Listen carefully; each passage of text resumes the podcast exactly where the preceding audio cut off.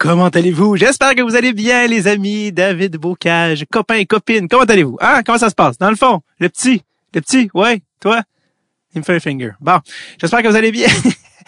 Euh, c'est parce que j'enregistre ça dans un garde-robe ici en Gaspésie. Et euh, vous comprendrez que quand il n'y a personne pour me ramener à l'ordre, c'est ça. Alors, euh, cette semaine, j'avais très hâte, je vous avouer, à cet épisode-là.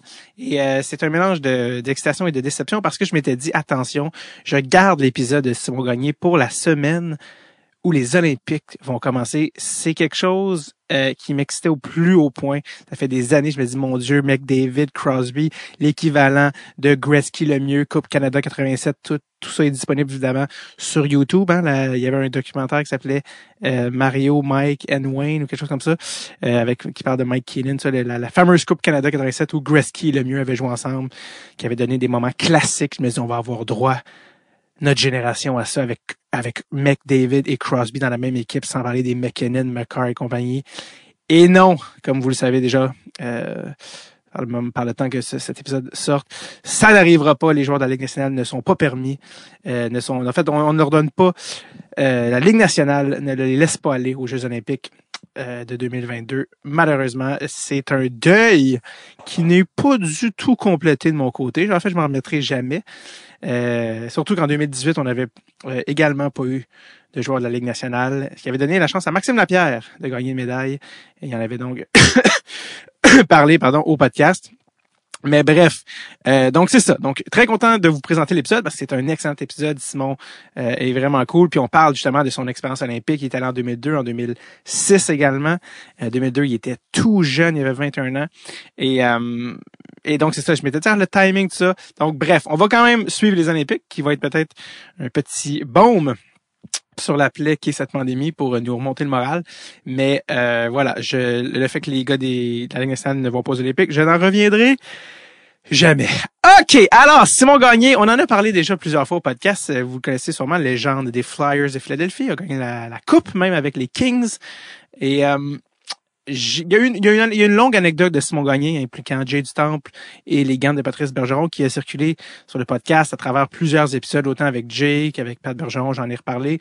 Et on va reparler avec Simon euh, de son point de vue euh, de cette anecdote que j'ai déjà euh, racontée trop souvent. en tout cas, les fans de Dressette, vous l'avez entendu plusieurs fois. Donc voilà, j'ai, comme je vous ai dit, ça je l'avais gardé en réserve. L'épisode a été enregistré le 26 août 2021. Et euh, j'étais également en Gaspésie à ce moment-là. Donc 26 août 2021 et ça ne paraît que maintenant, car timing olympique oblige. Donc euh, le voici, Monsieur Simon Gagné.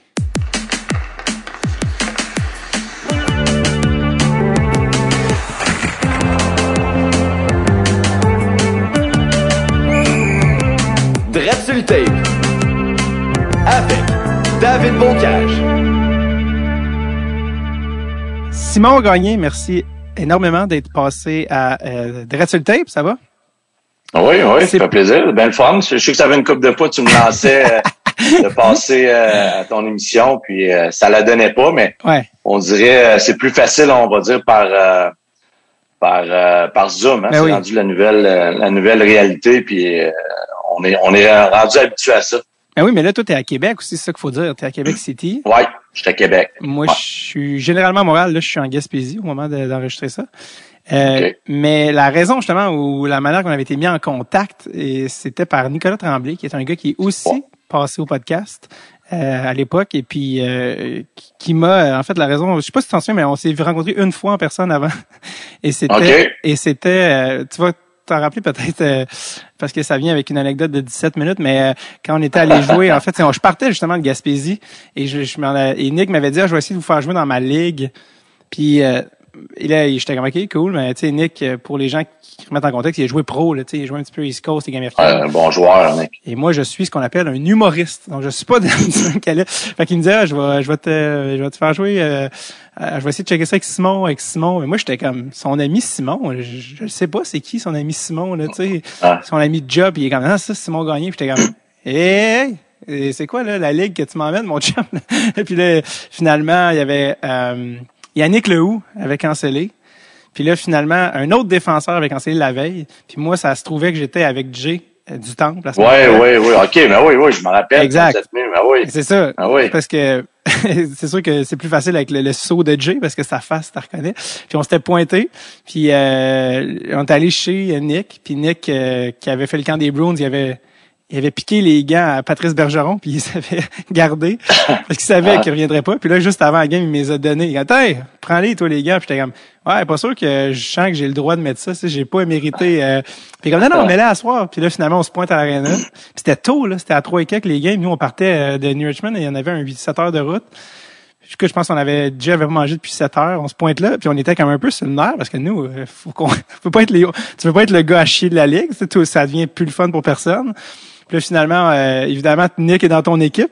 Et nous, on est dans l'autre équipe parce qu'évidemment, un bon compétiteur que tu es, tu veux gagner. Tu as mis les clowns avec les autres pas bon. Ah. moi puis Joe, on est comme Ah si, faut pas qu'on soit les golos. Finalement, euh, finalement, la game s'est bien passée. À, cause des gants magiques à Patrice, j'avais scoré. Ah, t'as scoré un goal, je me rappelle. Ouais, t'as scoré un goal. Puis Jay aussi avait bien fait. Non, non, j'avais été surpris. Euh, vous avez très, très bien fait. Euh, on a une, je te dirais, c'est la ligue la plus la plus forte de la région de Québec d'anciens joueurs de hockey. Euh, on a bien du fun, la gang est le fun, ça des anciens. Euh, puis, euh, c'est ça, on a du fun avant, durant la game, puis l'après-game est tout le temps plaisant aussi. Mais oui, tu sais, en plus, je sais pas si c'est comme, j'ai tout été dans l'autre équipe, je serais curieux de savoir qu'est-ce que les gars disaient parce que Jay, il est très, très, très compétitif. Toujours joué du bon hockey, toujours le gars qui a joué du 2A, tout ça. Euh, puis, il est très, très compétitif. Il y avait des lames de peut-être 4 mm en dessous de ses patins. Puis les gars, euh, je pense qu'il s'est pas fait passer une fois de la game. Il était tellement menon. Puis il faut dire que Jay est très en chef. Puis il y avait beaucoup de gars dans la quarantaine avancée également. puis là, je vois plus ça avançait, plus je sentais que les gars de l'autre étaient comme ouais là c'est l'animateur d'OD, c'est un peu gossant. Là, je, je sais pas si tu ton souvenir, c'était comme, mais ouais, on voit qu'on n'est pas capable de déborder, nous, anciens pros, un gars qui anime occupation double. Non, c'est ça. Il y a l'aspect fierté aussi qui embarque là-dedans. Les gars, les gars, peu importe le calibre que les joueurs ont joué, tu veux, euh, tu bien performer. Tu veux pas. Euh, c'est sûr, peut-être qu'au début, les gars le, prenaient, à la, à, légère, si on peut dire. Puis euh, par la suite, on a vu que vous étiez des, bons joueurs, puis on pouvait, on pouvait jouer un peu comme comme qu'on d'habitude. Mais comme je te dis, je me rappelle de, vous deux, puis vous avez super bien fait. Une anecdote, c'est patins à Dieu, je sais pas si ça rappelle, j'ai vendu mes patins euh, après la game, j'avais une paire de patins d'extra qui, qui était dans ma poche, puis que il y avait euh, il avait, il avait oublié un spec sur mes patins. Euh, fait qu'il m'avait envoyé une nouvelle paire de patins, puis il dit garde ceux-là. Puis euh, c'est ça, le Jay avait des vieux patins blancs, hein, peux-tu? Hein? T'as pas l'autre patiner. T'as pas l'autre patiner avec des patins blancs dans ma ligue. Fait que je dis, fait que j'avais vendu ces patins-là flambant neuf ce soir-là. Ben oui, j'allais te demander, juste après, je te demandé si tu te souviens-tu après dans, dans, dans la chambre, puis oui, tu étais venu prendre ta bière dans la chambre, puis les gars, ils sont comme, vends, tes, vends tes patins, euh, le gars de Bauer t'est rentré, il t'avait ouvert ça comme une mallette, comme un échange de dope, t'avais dit non, pas une bonne affaire, il a fait bon, puis les gars à auto, on fling flag, hey, non, non, attends, attends, attends, attends, vas-y à Jay, Jay, c'est quoi, combien que tu portes du combien? Jay, quoi, de pourquoi vous me demandez ça? Essaye les patins. écoute, le cendrillon du hockey, ça y fait comme un gant. Ah Jay, en fait, c'était même pas des patins euh, euh, comme tel blanc, c'était des patins avec du gris qui datait du début des années 2000, puis il y avait littéralement quelques millimètres de lame. tous les gars dans l'équipe, dans, dans le champ, ils disaient T'es-tu sérieux dans l'argent, mon Dieu? Y un problème? Puis pourquoi vous me demandez ça? Ben, tes patins, ça va, mon gars? Ah, OK, non, mais j'ai jamais. Jay joue au hockey comme trop occasionnellement. Finalement, il se ramasse avec tes patins, il t'envoie un virement euh, un Interac en se disant j'ai envoyé un virement Interac à Simon Gagné. C'est quoi mon jeudi vient de prendre une tournure? Et là, finalement, le lendemain, on restait à Québec. Puis là, j'avais dit à Jay, euh, tant qu'à avoir un patin Simon, on, va aller faire mouler. Il faut que tu fasses mouler anyway. Puis Jay, euh, faut que je l'amène, sinon il ira jamais. je fais là, on est à Québec, là, on n'a rien à faire, on va y aller. On rentre au euh, Rousseau. Et puis, euh, c'est tellement petit, Québec, ça n'a pas de sens. On arrive faire exer patins. Il fait mouler les patins, il vient faire exer. Il arrive, il dépose les patins. Le gars fait, qu'est-ce que tu fais avec les patins Simon? Comment ça, tu sais ça? Patins Simon, ça? C'est les patins Simon Gagné. Il est comme, Ouais, il m'a vendu hier. Mais voyons, non. Les gars ont reconnu instantanément. Ah Je fais comme tabarouette, ça n'a pas de sens. Anyway, ça fait que finalement, on, a, on a filmé, euh, on a fini tout ça. Mais bref, pour nous, ça a commencé à genre 6 heures du matin à New Richmond. Ça a fini avec une paire de patins, puis une paire de gants, puis une game euh, mémorable. Mais bref, c'était une... une... L'après-game, par exemple, euh, Nick m'en a parlé. Tu parles pas de l'après-game? Vous avez une après-game aussi, là? Euh, après le, dans la chambre, ça? Non, euh, Après la chambre, plus tard. Ah oui, la soirée, oui, il y a eu une belle soirée. il y a eu une belle soirée. Puis vous aussi, puis on n'était pas dans le même bar. Non, exact. Un moment donné, pas la même place. Un Nick t'a appelé, puis il t'a dit, Annick, je vous trouve pas. Puis là, on leur a dit, on n'était pas du tout dans le même bar. T'es comme, je vous vois pas, les boys. Ah non, on n'est pas, on n'est pas à Beauport, nous, là, là. OK, OK, OK. euh, J'aime ça parce que Nick t'avait dit, hey, demain matin, man, deux contre deux, on va jouer dehors. Le lendemain, quand on s'est réveillé, c'était comme, hé, peux-tu te dire qu'il n'y a pas de hockey qui se joue à matin? non, pas le vendredi matin. c'est off. Eh ouais, complètement. Surtout euh, ce vendredi-là. Euh, je suis... Euh... Oh, je sais pas, je sais pas si j'ai perdu ton image. En tout cas, bref. Un peu. Ah voilà, il est bon. J'avais un appel. Les gens, euh, les gens voient pas en ce moment, mais en ce moment, tu as des, tes jerseys derrière. Tu as ton jersey de la Coupe avec les Kings, ton jersey de Team Canada 2002 Salt Lake City. Je suis vraiment content de voir ton chandail parce que honnêtement, moi, un de mes premiers souvenirs, je me souviens de toi quand tu as commencé avec les Flyers, mais un de mes meilleurs souvenirs à vie de fan, c'est la médaille d'or de 2002.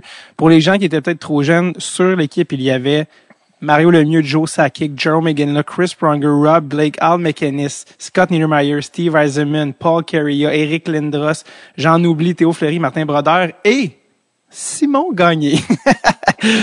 Simon, comment? Ça fait de pas, on dirait, dans ce liste-là. T'avais 21 ans, ce qui est déraisonnablement jeune. Comment Simon Gagné s'est ramassé sur cette équipe. Puis tu avais ta place, là, don't get me wrong, mais comment Simon Gagné s'est ramassé sur cette équipe-là à cet âge-là? Oui, non, c'est sûr encore aujourd'hui. Euh, juste tu nommes la liste de, joueurs. Euh, c'est dur à croire, mais en même temps, euh, écoute, j'avais j'avais une très très bonne année, ma première saison avec les Flyers. par la suite, une autre deuxième très bonne année. Puis la troisième année, c'est vraiment là que j'ai explosé offensivement, puis de la confiance en tant que joueur de hockey. Euh, j'ai tout le temps été un joueur qui, euh, euh, qui oui, qui a marqué des buts, mais qui, qui portait attention à son jeu défensif aussi. Puis je pense que c'est c'est ça que, que les joueurs t'es nommés, mais tu peux pas avoir tous des joueurs pareils. Peut-être des joueurs qui sont capables de jouer en désavantage numérique, peut-être des joueurs qui sont capables de jouer sur un trio qui est responsable un peu plus défensivement parce que il y en a peut-être un, un ou deux sur le trio qui aiment, qui aiment se porter plus à l'attaque, prendre des, des, des risques. Fait que je pense que ça, ça l'a, ça l'a vraiment beaucoup aidé euh, avec euh, ma sélection avec l'équipe Canada euh, aux Jeux olympiques en 2002. ma vitesse aussi, je pense que ma vitesse a fait que jouer sur le, le les règlements européens des Olympiques, je pense que ça l'a, ça m'a aidé aussi. Euh, puis aussi, euh, l'équipe Canada, c'est une, une, grande famille. Hein. Tu n'arrives pas là. C'est très, très rare que tu vois un joueur qui n'a jamais porté l'équipe Canada euh, junior, euh, moins de 17 ans, moins de 18 ans, qui n'a pas été au, au, champion, au fameux championnat du monde là, quand tu fais pas les séries. Faut, faut que tu ailles au moins au moins une fois représenter ton pays dans, dans une de, de, de, de ces compétitions-là. Puis moi, j'avais commencé, j'avais commencé avec les moins de 17 ans. Après ça, j'avais tout fait moins de 18 ans. Je ne me rappelle pas si ça existait, mais par la suite, ça a été l'équipe Canada Junior. Puis euh, ainsi de suite. Ben là, tu rentres dans la famille euh, d'équipe Canada. c'est tout le temps le même, la même organisation la plupart du temps. C'est tout le temps les mêmes, les mêmes personnes qui sont là. Fait que ils connaissent, même si j'avais 21 ans, ils me connaissaient du, passé lorsque j'étais junior. Puis euh, c'est sûr que ça l'aide aussi là, lors de, de la sélection. C'est quand que tu as réalisé Hey shit, j'ai peut-être une chance de faire l'équipe? Euh, je te dis avec mon début de saison, euh, durant l'été, euh, cette année-là, durant l'été au mois d'août, il y avait invité, je pense, une soixantaine de, de, de, joueurs à Calgary. On avait fait des games intra-équipe. on était là, je pense, trois, quatre jours, connaître un peu le système de jeu que l'équipe veut jouer en février 2002. Là, fait que, on se préparait d'avance, mais avec 60 gars qui allaient devenir une vingtaine de gars là, en, en février. Puis, euh, écoute, j'ai, c'est sûr, j'étais très, très nerveux, très gêné. Euh, un des plus jeunes de la gang. Euh, connaissais une couple de, de, de, jeunes qui étaient là pareil. Euh, c'est sûr, en tant que Québécois, tu avais des Vincent D'Anfous, Pierre Turgeon, Éric Desjardins, tu sais, des gars qui m'ont qui m'ont qui m'ont aidé aussi. puis c'est ça, tu sais, j'avais eu un bon camp d'entraînement, mais pas plus que ça. Mais tu sais, je voyais la les 60 gars qui étaient là. Je me disais que c'était quasiment impossible de, de, de, de, passer le top 20. Là, fait que, mais mon début de saison a vraiment été euh, vraiment été très, très bon avec les Flyers. comme je te dis, il avait, avait une, une très, très bon de, de, un bon départ côté offensif, même défensif dans les plus et moins. Puis euh, j'ai vu que, que mon nom circulait là, euh, quand tu vois là, les, les fameuses projections à RDS ou à TSN ou euh, les, les sur, dans, dans ce temps-là, on n'avait pas les, les, les Twitter puis les Instagram, ces affaires-là, mais à la télévision, mon nom commençait à circuler, qui pouvait faire partie du, du top 12 à l'avant. Puis euh, c'est là que j'ai vu que j'avais une chance. Puis euh, tous les soirs, on dirait que c'était quasiment un, une audition parce que tu savais qu'il y avait du monde d'équipe Canada qui, qui était dans, dans les gradins à, à t'observer. Puis euh, euh, c'est ça, à la fin, euh, il restait, il restait quelques joueurs, puis dont mon coéquipier était qui, était Kid Primo, qui était dans les derniers joueurs qui pouvaient peut-être faire partie de l'équipe. Puis probablement que malheureusement, c'est moi qui, ai eu la, place au lieu de Kid Primo, là, qui était plus en fin de carrière. Raconte-moi le moment où tu as reçu l'appel qui disait que étais sur. Euh, tu faisais l'équipe? Ouais, euh, écoute, c'est euh, après les fêtes, je me trompe pas. Puis ouais, c'est pas mal après les fêtes. Euh, on savait là, vers le, 1er janvier, 2 janvier, que les appels allaient rentrer. Tu sais, allais recevoir l'appel si tu faisais l'équipe. Tu reçois pas d'appel si tu fais pas l'équipe. Dans mon équipe qui était au camp d'entraînement, tu avais Eric Desjardins, euh, Keith Primo, puis Mark Rickey, puis moi. Fait qu'on était quatre, puis les quatre, on pensait qu'on avait des chances. Puis euh, euh, je me rappelle, on va faire notre morning skate. On était à Boston. Euh, fait qu'après le, morning skate, on savait parce que les équipes le savent, là, que les équipes, l'équipe Canada le sait qu'ils peuvent pas appeler à 10h, 10h30. Les gars sont probablement à l'aréna en train de, de, de, se préparer pour le match, le morning skate. Fait qu'ils appelaient vers l'heure du midi. Fait que c'est en revenant, en revenant dans l'autobus pour s'en aller à à l'hôtel euh, prendre notre, lunch d'équipe que, que j'ai reçu l'appel puis là tu là tu te sens mal tu sais t'es, es le seul qui reçu l'appel puis puis c'était moi c'était Kevin Lowe qui m'avait euh, qui m'avait euh, qui m'avait annoncé ça en français oh, fait qu'il m'avait annoncé ça félicitations Simon tu es sélectionné pour représenter ton équipe aux Jeux Olympiques à, Salt Lake City. Fait que j'étais bien content. Il y a des gars, c'était Wayne Gretzky. Euh, c'était Wayne puis euh, Wayne Gretzky puis Kevin Lowe qui faisaient les appels. Puis comme je te dis, c'était c'était spécial parce que tu sais, Primo pensait vraiment qu'il allait avoir une chance. Mark Rickey aussi, Eric Desjardins aussi, puis eux autres ont pas ont pas eu l'appel. Ils étaient contents pour moi, mais tu voyais que et moi je l'ai pas, je l'ai pas crié dans l'autobus, là, je l'ai même pas dit. C'est au, au lunch de l'équipe que là, euh, on avait des TV, puis que là, que l'équipe a sorti, puis les gars sont venus me féliciter, puis ils ont vu que les autres faisaient pas partie de l'équipe. Fait que ça avait été.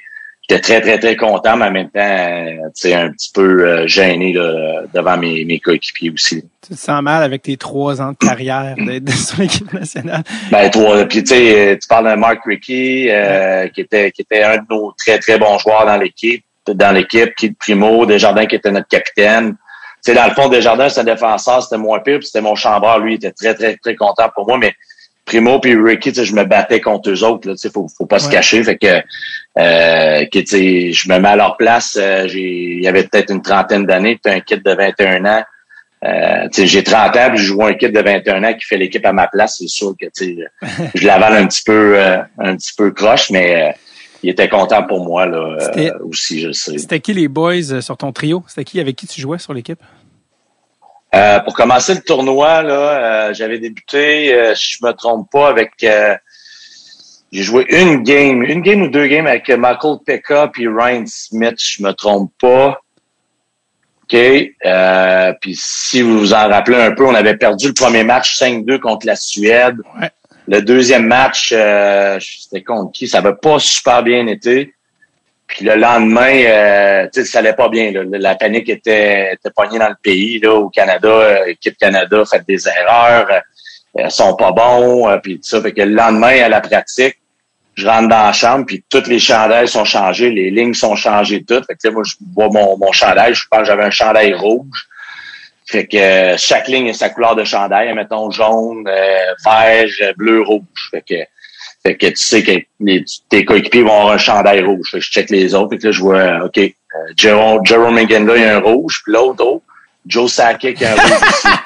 Fait que, euh, puis Joe Sakic, c'est mon, euh, mon idole lorsque j'étais jeune. Euh, l'ai vu jouer avec les Nordiques de Québec. Fait que c'était déjà je jouais avec lui, c'était impressionnant. Là. Euh, puis là, je me retrouve de jouer avec lui sur la même ligne que lui, avec Jerome là. Fait que le troisième match, c'était un do die. On n'a pas le choix, faut gagner ça pour rester en vie.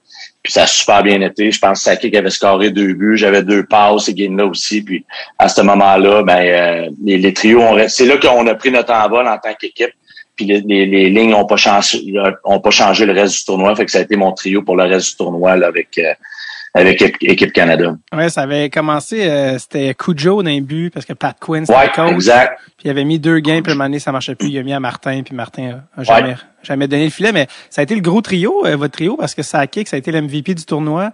La finale contre Team USA, deux buts, une passe. Yes, euh, Ça fait que ça a été, puis là aussi il était là-dedans. Fait ça a été votre votre grosse, euh, ça a été le gros trio. Euh, le fameux, je pense un de mes, je pense une de mes séquences préférées à vie, juste à vie, juste pour comme juste pour comprendre le charisme sur glace de Mario Lemieux et son espèce de IQ 360. Puis là, tu sais très bien où je m'en vais avec ça. C'est ah la passe, euh, l'assist virtuel. Parce que techniquement, Mario touche pas à rondelle. Mais on sait très bien que si elle touche, ça arrive pas.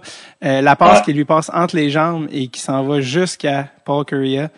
Raconte-moi quand tu as vu ça live. Toi, tu avais des meilleurs bancs que moi là, à ce moment-là, mais euh, ben, ben, c'est Mario, là, même dans les pratiques, qu'est-ce qu'il faisait? C'était vraiment, que tu viens de dire, un IQ incroyable que, que je pense qu'il n'y a aucun joueur dans la Ligue nationale. En tout cas, présentement, j'en vois pas un là, qui, est, qui est proche de ça. De, de, c'était un magicien. Son nom, c'était un magicien. Il faisait des choses là, que c'était incroyable. Puis quand il a fait ça, c'était pas un Eric Lindros ou un Zeman qui a fait ça, c'est Mario le mieux.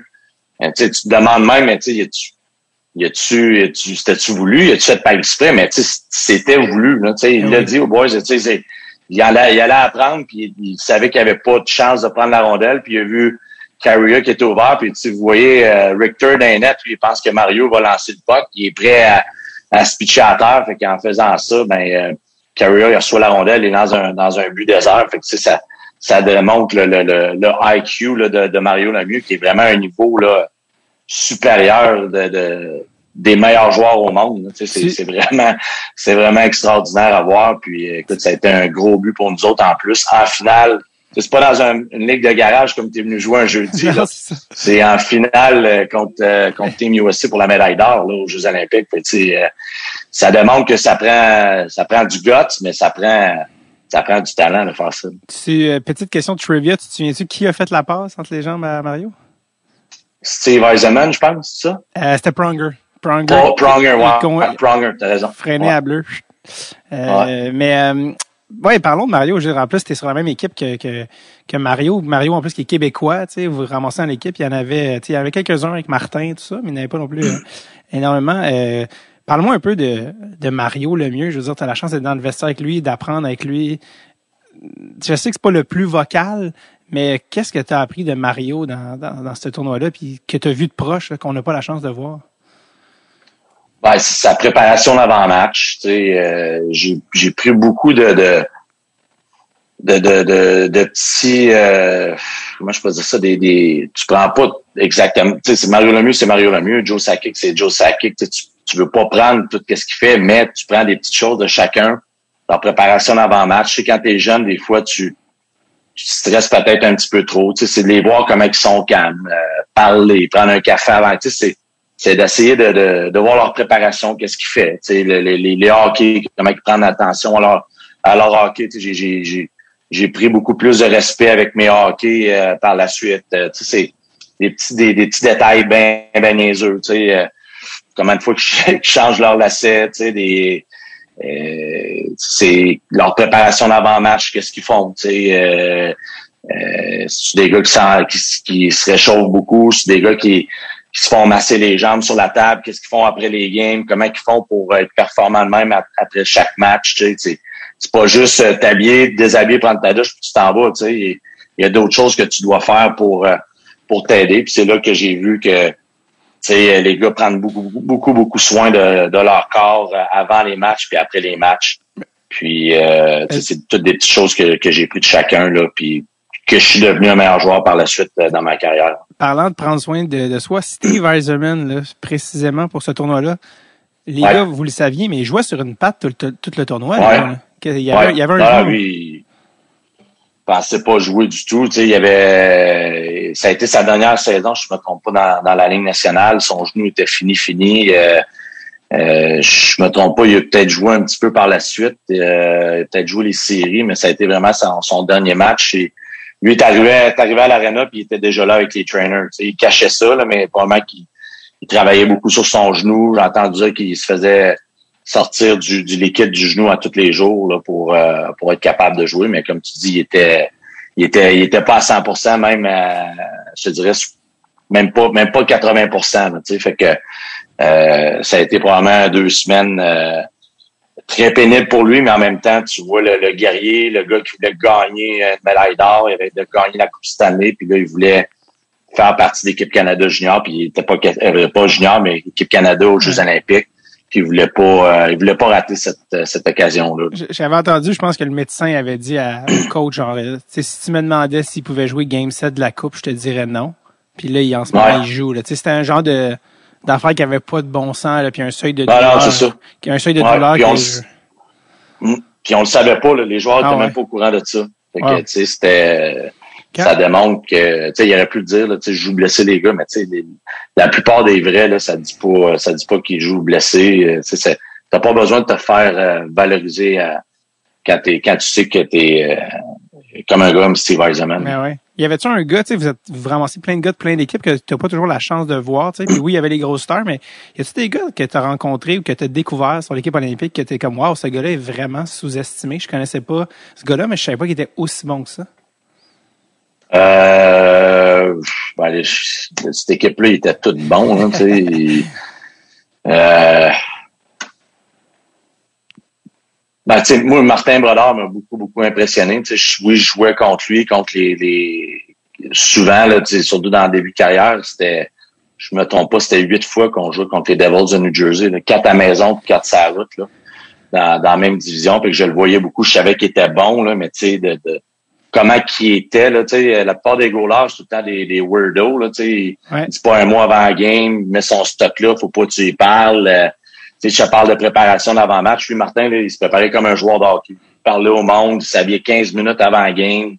Euh, il était comme un joueur. Fait que, ça, ça m'a vraiment beaucoup, beaucoup impressionné. C'est là que ça, ça en est un que j'ai pris ça de, de, il faut que tu te détendes avant une game de hockey. Il faut pas que tu, oui, quand tu, tu te prépares, tu t'habilles 15 minutes avant le game, puis là, t'embarques dans ta bulle. Mais avant ça, là, on arrive deux heures avant le game. Avant ça, là, tu peux pas... Euh, tu brûles d'énergie. J'ai découvert que je brûlais de l'énergie pour rien. Fait qu'à ce moment-là, c'était écouter de la musique, avoir du fun, parler avec les trainers, avec les boys, puis euh, c'était c'était ça Martin Brodeur, puis de, de l'avoir vu que lorsque que Pat Quinn a annoncé que c'était Cujo qui commençait, qui était son gardien à Toronto, Martin avait été déçu mais euh, il était là pour supporter l'équipe. C'était mon co-chambreur, ça, en plus, euh, euh, dans le village olympique, avec avec Sakic et là, faire une petite parenthèse. Fait que, c'est ces trois, ces, ces quatre, ces trois gars-là, c'est sûr que j'ai développé vraiment une friendship, comme on dit en anglais, puis de voir comment ils sont terre à terre, Sakic, c'était impressionné parce que c'était mon idole lorsque j'étais jeune de voir comment il parlait de Québec, comment il parlait des Nordiques. Euh, il savait de, que je venais de Québec. Euh, puis Jerome Megan là, à l'opposé, tu penses que c'est une brute, puis tu sais qu'il va t'arracher à la face, mais c'est probablement le gars le plus gentil que tu peux rencontrer sa planète. Là. Il, est, il, est, doux comme un agneau. Là. Il ferait pas mal, euh, il ferait pas mal à une mouche en dehors de la glace. Puis, fait que, ces, ces, ces gars-là m'ont beaucoup impressionné. C'est sûr qu'on était tout le temps les quatre ensemble dans on avait deux, euh, deux chambres avec un petit salon. Fait que la plupart du temps, on était les, quatre ensemble à regarder les, euh, les, les, autres, euh, les autres, voyons, les autres, j'allais dire les activités, mais les autres. Sports olympiques? Les autres, les, autres, choses olympiques, là, euh, on regardait beaucoup qu'est-ce que les Canadiens faisaient aussi. Là, fait que. Est-ce que euh, est-ce que Sakic t'a compté des affaires par rapport à son temps quand il était à Québec qui t'avait marqué? Tu sais, tout son, il a quand même joué plusieurs années avec les Nordiques avant de partir? Oui, non, mais Juste en général. Qu'est-ce qu'il me dit, c'est qu'il a adoré Québec. Euh, Euh, c'est sûr, il parle, il parle des, des, des, des, des, fameux bars. Il me demandait si le, le Dagobert et le Beauregard, le le Beauregard, ça existait encore. Puis, euh, euh, mais non, il, il, a adoré, il a adoré son expérience. les fans disaient que c'était vraiment vraiment, vraiment le fun de, de, jouer pour les Nordiques de Québec. Il y a quelque chose d'assez anachronique d'imaginer Joe Sakic au Dagobert. On dirait que ça se peut pas, mais c'est, c'était ça à l'époque. Euh, ah ouais. y a, quand tu mets des leaders avec des leaders, avec d'autres leaders, plus de, c'était comme tous ces gars-là étaient pratiquement des capitaines. Il y avait toutes des lettres sur leur chandail. C'est qui qui se démarque dans, comme leader dans les leaders? Tu sais, je sais que tu avais une anecdote, je pense Mario en finale euh, avec ma Thérène Fleury, tu peux me raconter ça, mais puis tous ces leaders-là ensemble je te dirais que c'était tellement, comme tu viens de dire, c'était tous des, des, capitaines, des assistants dans leur équipe. Puis il n'y en a pas vraiment un qui a pris euh, plus charge que d'autres. C'était vraiment Pat Quinn qui était l'entraîneur-chef. Puis c'était lui qui, on, va dire, le, notre leader qui nous préparait avant la game. Mais les gars savaient tout quoi faire. Tu sais. Les gars savaient tout comment se préparer. Puis euh, on n'avait pas besoin d'avoir un gars qui, qui dit euh, un speech avant la game ou parler quoi que ce soit avant les parties. Euh, comme je te dis, l'anecdote que, que j'ai, par exemple, euh, euh, tu sais, ces gars-là, quand ils se lèvent, ils se lèvent pour une raison. Ils se lèveront pas s'il n'y a pas de raison. Puis en finale de la médaille d'or contre Team USA en première période, si vous vous rappelez le match, c'est Team USA qui score le premier but. 1-0 pour eux autres. Puis en fin de première période, Théo Fleury, c'est qu'on connaît que c'était un petit agitateur, prenait souvent des mauvaises punitions, indiscipliné, reçoit un petit, un petit coup en arrière de, des mollets, puis servir d'abord, puis il se venge. Puis la plupart du temps, c'est pas le premier coup qui est pénalisé, c'est le deuxième. là, tu es en finale pour la médaille d'or, euh, il pogne un deux minutes. Puis, on tire de l'arrière 1-0, je me trompe pas. Là. Fait qu'on rentre dans la chambre. Puis on le sait, dans ce temps-là, il joue pour les Rangers de New York. Puis tu sais, euh, il avait arrivé une coupe de patente là, au début de la saison, puis suspension, tout. Puis je pense que l'équipe Canada euh, était, au, était au courant de ça, comme tout le monde, mais on savait que ça pouvait être une petite bombe à retardement. Mais on, je pense qu'ils ont vu qu'avec le leader qui était, les leaders qui étaient là, qui devraient pas avoir de problème parce que c'était cette année-là, je sais pas si j'ai appelé, je jouais avec Eric Lindros. Euh, je pense qu'il y avait Yaguer aussi. Euh, non, Yaguer n'était pas arrivé, Mark, mais ça, c'était il connaissait une de ses meilleures saisons offensives avec les Rangers. Fait qu'il faisait partie de l'équipe. Il faisait partie des meilleurs, c'est sûr. Il avait sa place là, mais il avait ce petit côté-là. Fait qu'il pogne cette punition-là en fin de première période. C'est sûr, on n'est pas content. On tire l'arrière 1-0. Faut pas que ça soit 2-0. Fait que on arrive dans la chambre, c'est silencieux. sais, les gars étaient très, très, c'est ça qui m'avait marqué. Là. Les gars étaient très, très nerveux là, avant, avant le match de, la, médaille d'or, dont moi, j'étais très nerveux aussi. Là. Mais euh, fait que là, c'est silencieux dans la chambre. Là, tu vois Mario Lemieux qui se lève, puis traverse la chambre parce que Fleury est l'autre bord de la chambre, traverse la chambre. Fait que là, tout le monde regarde qu'est-ce qui se passe. Et Mario se lève. Et, euh, Mario s'en va à Théo Fleury, puis il se penche, puis il parle dans l'oreille, puis euh, on a su par la suite qu'il a dit euh, ces choses-là, on fait pas ça ici, c'est tu fais plus ça. Puis il a juste dit ça, une petite, chose comme ça. Puis tranquillement, il s'est relevé, puis il est allé s'asseoir. Mais nous autres, on n'aurait pas entendu ce qu'il a dit. Fait que Théo, il sort du banc des punitions, puis après ça, il a joué toute une game de hockey. Fait que c'est euh, c'est une petite anecdote là que ben ça, quand Mario se lève, c'est presque une musique. Ah! Ouais, exact. Mais tu sais, on le savait pas nous autres là dans la chambre, on l'a su euh, par la suite au party euh, en faire ça. Qu'est-ce qu'il t'a dit Mario? Puis tu sais, c'est drôle. Il m'a conté une joke de Newfie. Arrête donc. Non, mais dans le sens que dans le sens que Mario, il, il, en a pas fait un, un, show. Il est allé juste dire aux gars ce qu'il avait à dire aux gars. Mais Théorème, euh, Théorème Fleury, ça là, même avec YouTube, j'ai jamais été capable de le retrouver. Mais dans le tournoi olympique, tu sembles avoir quand même une bonne mémoire, là, visiblement, des détails de, de, de, ta carrière. Il y avait eu, c'était pas en finale, je pense que c'était contre euh, une autre équipe dans le tournoi, mais peut-être une équipe moins forte. Mais il avait fait un jeu, Terence Fleury, où il y avait déjoué genre quatre gars. Puis il y avait tout fait sauf score. Il y avait presque scoré, mais il avait pas scoré. Puis je me souviens, j'étais ça avec mon père, puis on était comme ça, si scorait, c'était le but du tournoi. Puis j'ai jamais été capable de retrouver ce highlight-là. Ah Sur toutes les ah affaires, je comme, où le but, le, le, bout où Terence Ferry? Mais c'était un gros joueur de hockey, la, la visière teintée. Écoute, euh, euh, en tout cas, bref, mais je sais pas si ça dit de quoi, mais il y avait une séquence qui avait fait que j'étais comme, oh my god, s'il scorait ça, c'était genre, on le voyait en reprise pendant 50 ans, là. Anyways, mais Terran Fleury, bref. Euh, on va bien finir par arriver aux Flyers, puis ta carrière, on est sur l'Olympique, mais là, après ça, il y a eu la World Cup 2004 aussi, qui euh, je suis au chalet, mais j'ai le DVD de la World Cup 2004 avec le making of. On dirait que vous avez tous 19 ans et demi. Marc-André, euh, pas Marc-André Fleury, euh, Théodore était goaler, le cavalier. Ouais, Théodore. Ouais. Brad Richards, moi, était jeune, euh, Martin ouais. bref. Euh, finalement, bref, on va bien, faut qu'on faut, qu'on fasse sa carrière aussi. Mais Flyers, repêchage, évidemment. on pense mm. à... Tu as joué pour quelques équipes, là, Tampa, Boston, LA, mais, mais quand on pense à Simon Gagné, on pense à Philly. Et ça avait beaucoup fait jaser parce que tu avais été choisi euh, juste après euh, ton coéquipier Eric Chouinard, qui avait été choisi par les Canadiens. Puis euh, tout le monde à travers le temps on dit ah si les Canadiens avaient pris Simon ah si seulement les Canadiens avaient pris Simon Gagné est-ce que tu penses que tu aurais eu la carrière que tu as eue si tu avais été choisi par les Canadiens? C'est une question que c'est très très dur à dire c'est sûr tu me demandes je reviens en arrière, euh, puis je m'en rappelle, tu sais, au repêchage, un, j'avais aucune idée que les Flyers allaient me repêcher. Deux, les seules choses qu'on attendait, c'est le Canadien allait repêcher moi ou Rick Chouinard. Fait tu, tu, te mets ça dans la tête, puis tu sais, fait que, euh, mais euh, avec du recul, euh, en tout voir qu'est-ce qu'est-ce qui est arrivé à Eric, la carrière que j'ai eue avec les Flyers, comment j'ai été traité, comment que j'ai été entouré là-bas à Philadelphie. Je, je change pas ça euh, contre rien demain matin. Je, refais la même chose, même si je suis repêché. Euh, euh, c'était quoi, c'est sept ans peut-être plus tard, sept ou huit ans plus tard.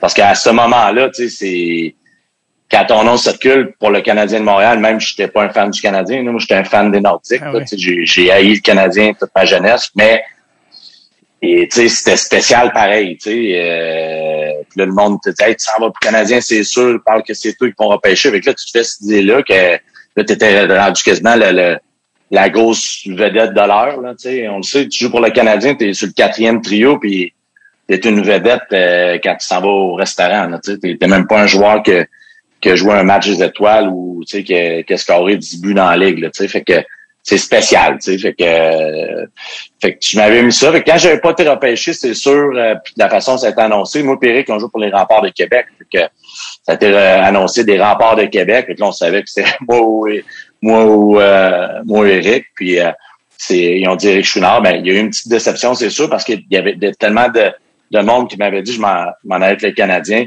Mais mon agent avait été super bon, qui est Robert Sauvé, m'avait dit Simon, dit je sais là, que tu penses que c'est ça qui va se passer, là, mais fais attention.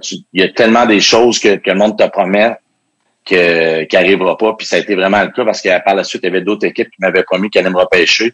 Puis ils m'ont même pas repêché. Fait que c'était de rester terre à terre. Puis fait que là, quand ça s'est arrivé, ben, j'ai resté terre à terre, puis j'ai vu qu'est-ce qui se passait. Puis même à un moment donné, j'ai collé, je vais-tu me faire repêcher en première ronde?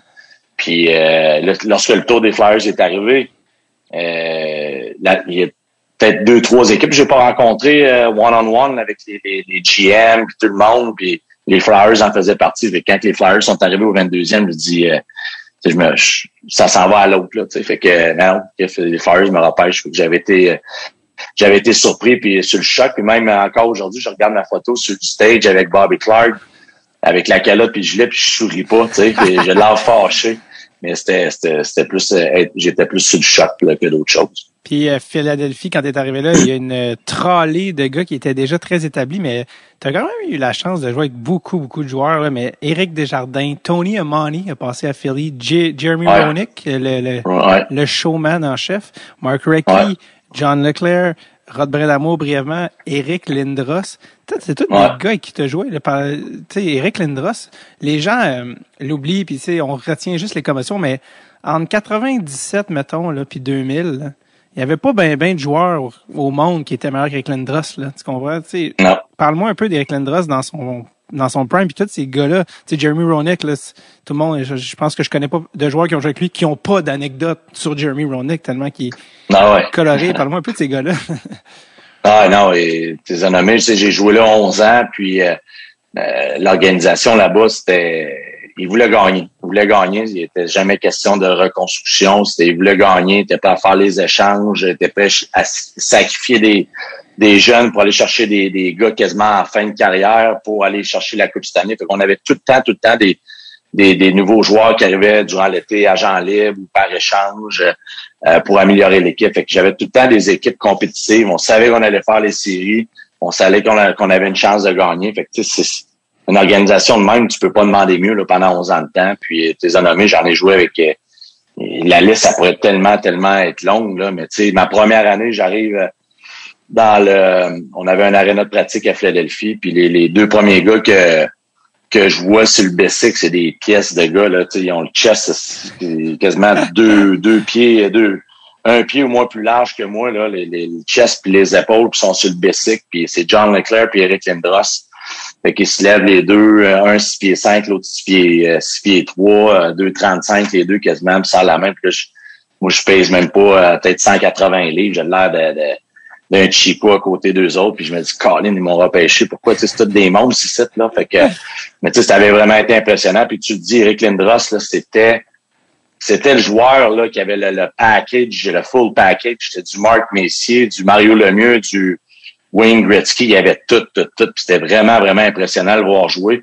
Malheureusement, il a fait une commotion cette année-là en milieu de saison, mais les games qu'il a joué, là, c'était de toute beauté à voir. Puis, euh, euh, autant que le monde dit, euh, tu sais, je suis arrivé là, je dis, hey, Eric Lindros, tu sais, euh, il a pas voulu jouer pour les Nordiques, il aime pas les Québécois, tout, que tu arrives là, t'es comme nerveux, mais euh, autant que la première chose que tu me dis, c'est des mots en français, puis euh, qui me dit qu'il que jamais que jamais été en, en désaccord pour jouer pour les Nordiques de Québec, que c'était c'était c'était juste il y avait rien contre les Québécois, c'est juste quelque chose qui est arrivé avec on rentre pas dans les ah détails, là, mais tu sais, c'était des qui, qui adorait Québec, puis que sa blonde venait de Québec, puis toute la patente. Fait que tu sais, c'était c'était vraiment un, gars qui m'a beaucoup, beaucoup aidé. Puis euh, ouais, il, était, il, est revenu là-dessus publiquement là, de son incident avec Marcel Aubu, que c'était pas par rapport aux gens de Québec. Est-ce que sa, est-ce que sa femme parlait français?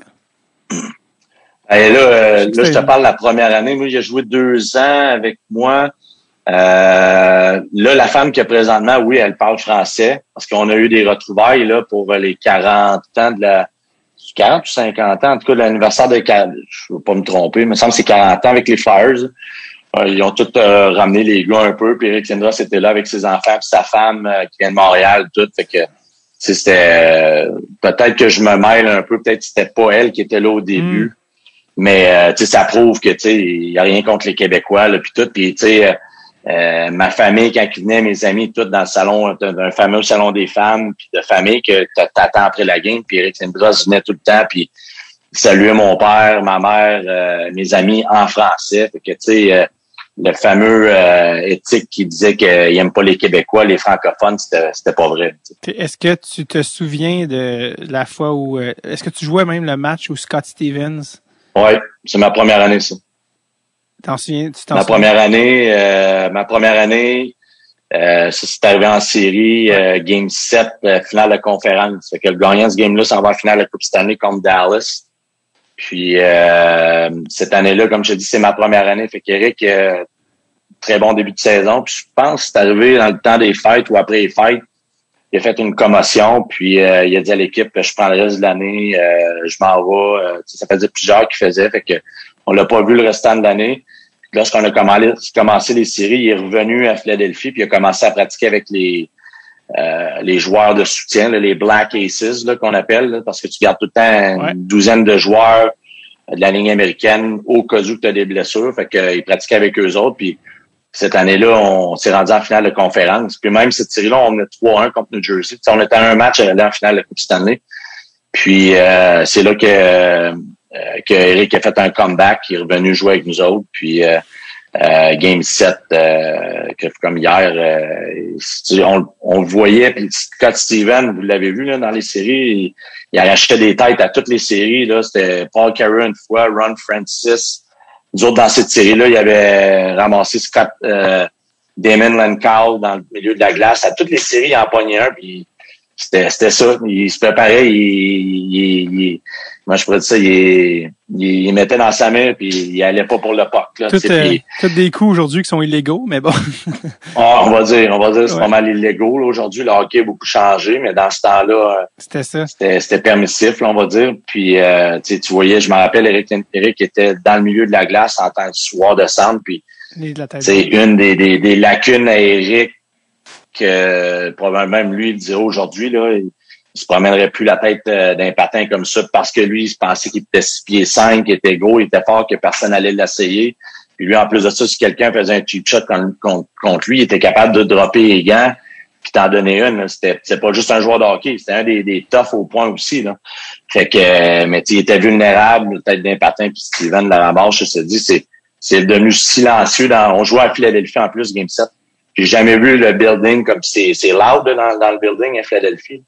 J'ai jamais vu ça, un building devenir silencieux comme ça, puis tu savais là, que c'était terminé pour Lendros. Là. Il était il est tombé comme une patate, il n'y a plus rien qui, qui marchait. Là, on était obligé de sortir. Euh, dans ce temps-là, il n'y avait pas de civière. Ben, il y avait des civières, mais les gars ne voulaient pas sortir euh, avec la civière. Il voulait, voulait qu'il y ait de l'aide. Les gens ils tenaient plus. Même, il y a des gars qui sont allés le voir. Leclerc est allé le voir. Euh, on avait un super d'équipe par la suite lorsqu'on a été éliminé. Puis il, il, commençait à prendre la mémoire le lendemain. il s'appelait plus de rien pendant quasiment une journée. Ça, ça a été, euh, je pense, le point tournant vers le début de la fin de sa carrière à, Eric. Ouais. jamais été ouais, il a pris une année. Non, non, c'est ça. Il a pris une année sabbatique par la suite. Puis c'est là que le, fameux mariage avec les Flyers s'est terminé. Ouais, ouais, ouais. Ils ont tradé euh, avec les Rangers. Ouais, ouais, ouais. ouais.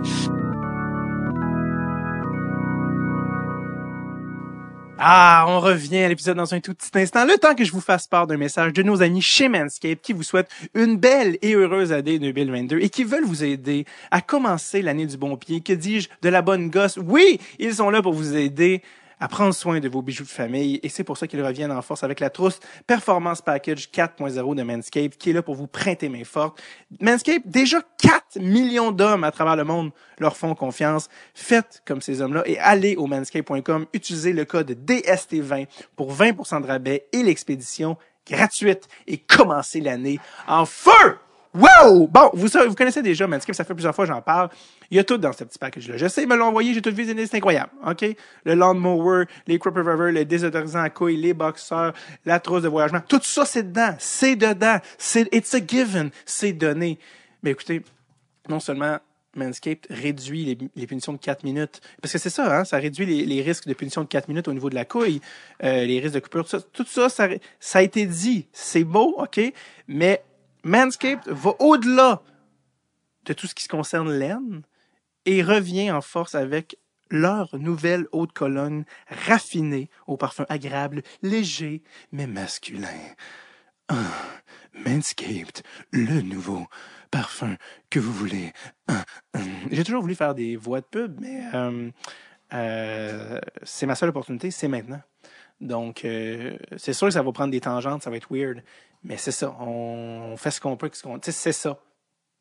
Alors, comme je disais, Manscaped euh, va au-delà de laine et euh, vous offre cette année leur nouvelle haute colonne raffinée. C'est pas une joke, c'est vrai. C'est, sont rendus, on passe à l'étape suivante. C'est 2022, il y a des nouvelles affaires qui se passent. Faut clutcher, OK? Allez checker ça. Obtenez un rabais de 20% et l'expédition gratuite avec le code DST20 au manscaped.com. Je répète, 20% de réduction et l'expédition gratis au manscape.com avec le code DST20. Alright, boys and girls. Mais tu sais, girls, peut-être ça s'applique à quelqu'un que vous connaissez qui a des couilles. En tout cas, bref, peu importe. Dans tous les cas, on vient à l'épisode. Je suis brûlé. Je suis brûlé.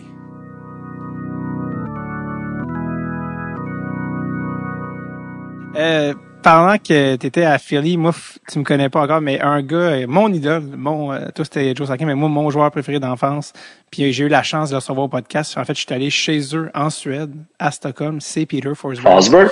Ah ouais? Yes, Ah ouais, t'es allé là? Ah ouais, ouais, avec euh, le podcast, dans la deuxième saison, on avait fait une affaire qui s'appelait la Mission Forsberg. On a dit aux gens, ça vous okay. tente qu'on aille trouver? Moi, je, quand je le connais pas. Le Peter, c'est pas comme je dois l'appeler. C'est comme, faut que je le trouve. puis finalement, les gens ont fait, ouais, c'est beau. Puis on a ramassé assez d'argent pour euh, pacter nos affaires, puis euh, s'en aller en Suède. Et on a fait, on a réussi la mission Forsberg et on a fait un podcast avec lui. Puis pendant qu'on était là, on a fait, on est allé voir Marcus Naslund contre qui t'a joué, on est allé voir d'autres euh, d'autres joueurs aussi. Mais bref, on est allé chez eux, dans son bureau à Stockholm, avec où il travaille avec sa femme. Et on a fait un podcast d'une heure. Tout ça pour dire moi, j'y ai parlé, mais toi, t'as joué avec. toi, t'as joué avec. Toi, c'est ton joueur de centre. Euh, Et très facile de regarder. Si vous regardez dans les statistiques de Simon, il y a une saison, deux saisons de suite, mais la deuxième, euh, il était plus blessé, for mais la saison où tu as fait tes fameux 47 buts en 72 games, ça, c'est, je pense qu'on peut dire sans se tromper que mettons que tu avais tes 10 games supplémentaires, on parle d'une saison de 50 buts, est-ce que, est-ce qu'on y reviendra plus tard, là? mais, euh, mais euh, Parle-moi de Peter Forsberg. J'ai une, anecdote là-dessus. Tu, tu... Tiens, non, non, vas-y, on parle de Forsberg, puis on parle. Je te dirai pourquoi j'ai raté ces 10 games-là. OK, non, mais vas-y, je t'écoute, je suis tout oui. Non, non, on parle de Forsberg. Non, non. OK, bon, ben, j'allais dire, pardon, mais j'allais dire, euh, pour commencer, parle-moi de, de Forsberg, en fait, comment c'est jouer avec lui sur la glace, puis aussi comment est le bonhomme. Moi, il était super sympathique, je veux dire. Euh, ah oui. Et comme si on était des grands gens, on lui voit un café, et bing, bang, boom, pas de stress, euh, all right, on fait ça, puis ça, puis lui, écoute, là, il y a, il a une vie de rêve, sa femme, les enfants, ah oui. le, C'est un roi là-bas. Ah oui, il y a comme euh, Il l'appelle fou ou pas, c'est, c'est un dieu. Oui, vraiment. Mais parle-moi un peu de la différence, parce qu'on s'entend jamais. Mais c'est rare, ben, il y a des gens qui ont jamais dans une carrière un joueur de la qualité. Un joueur de centre de la qualité, parce qu'on s'entend, Forsberg, c'est un passeur, toi, t'es un poteur. Le fit était, le fit était juste parfait, mais parle-moi un peu de c'est quoi jouer avec lui en pratique? En plus, il y avait ses problèmes de pied déjà à l'époque, mais parle-moi un peu de Forsberg, le joueur, puis la personne. Oh non, écoute, euh, je me rappelle comme si c'était hier, je, restais dans ma maison encore à l'ancienne à ce moment-là, puis euh, Bobby Clark m'avait challengé euh, dans les séries. Euh, l'année d'avant, on avait perdu contre Tampa Bay. encore là, Game 7 en finale de conférence. Tampa Bay s'en en finale, gagne la coupe. Il m'avait challengé dans, dans cette série-là. Il dit là, faut que tu décides. Tu veux être un bon joueur, un joueur correct ou tu veux être un, un superstar? Tu, veux être des, meilleurs. C'est sûr, je veux être des meilleurs, mais il dit là, faut, ça fait 4-5 ans que tu es dans la ligue, là, faut que tu le montres. Fait que euh, j'avais bien répondu dans cette série-là. En tout cas, ça, c'est une anecdote. Puis durant l'été, euh, mais tu sais, je jouais, euh, mon coach c'était Ken Hitchcock, je jouais avec euh, Keith Primo et Sammy Kapanen, mais on jouait un rôle défensif sa troisième ligne. Tu sais, j'étais pas sur un rôle offensif. C'était Ronick puis Mark Rickey puis ça. Puis cette année-là, ils ont, ils ont libéré, ils ont changé Ronick, Mark Rickey est parti tout, puis ils ont décidé de se tourner vers moi, puis euh, de me donner un petit peu plus d'offensive, puis me donner un plus gros rôle. Puis il m'appelle, il dit Simon, dit, je t'ai trouvé un joueur de centre. Il dit là, c'est terminé ton rôle défensif, ça va être offensif. On va parler avec Kenneth Hitchcock, tu t'envoies sa première ligne, puis je t'ai signé Peter Fosberg. Je suis wow! J'en avais entendu parler là, que c'était un passeur. Lui, là, il veut, il veut pas châter au net. Sa dernière option, là, ça va être lancé au net.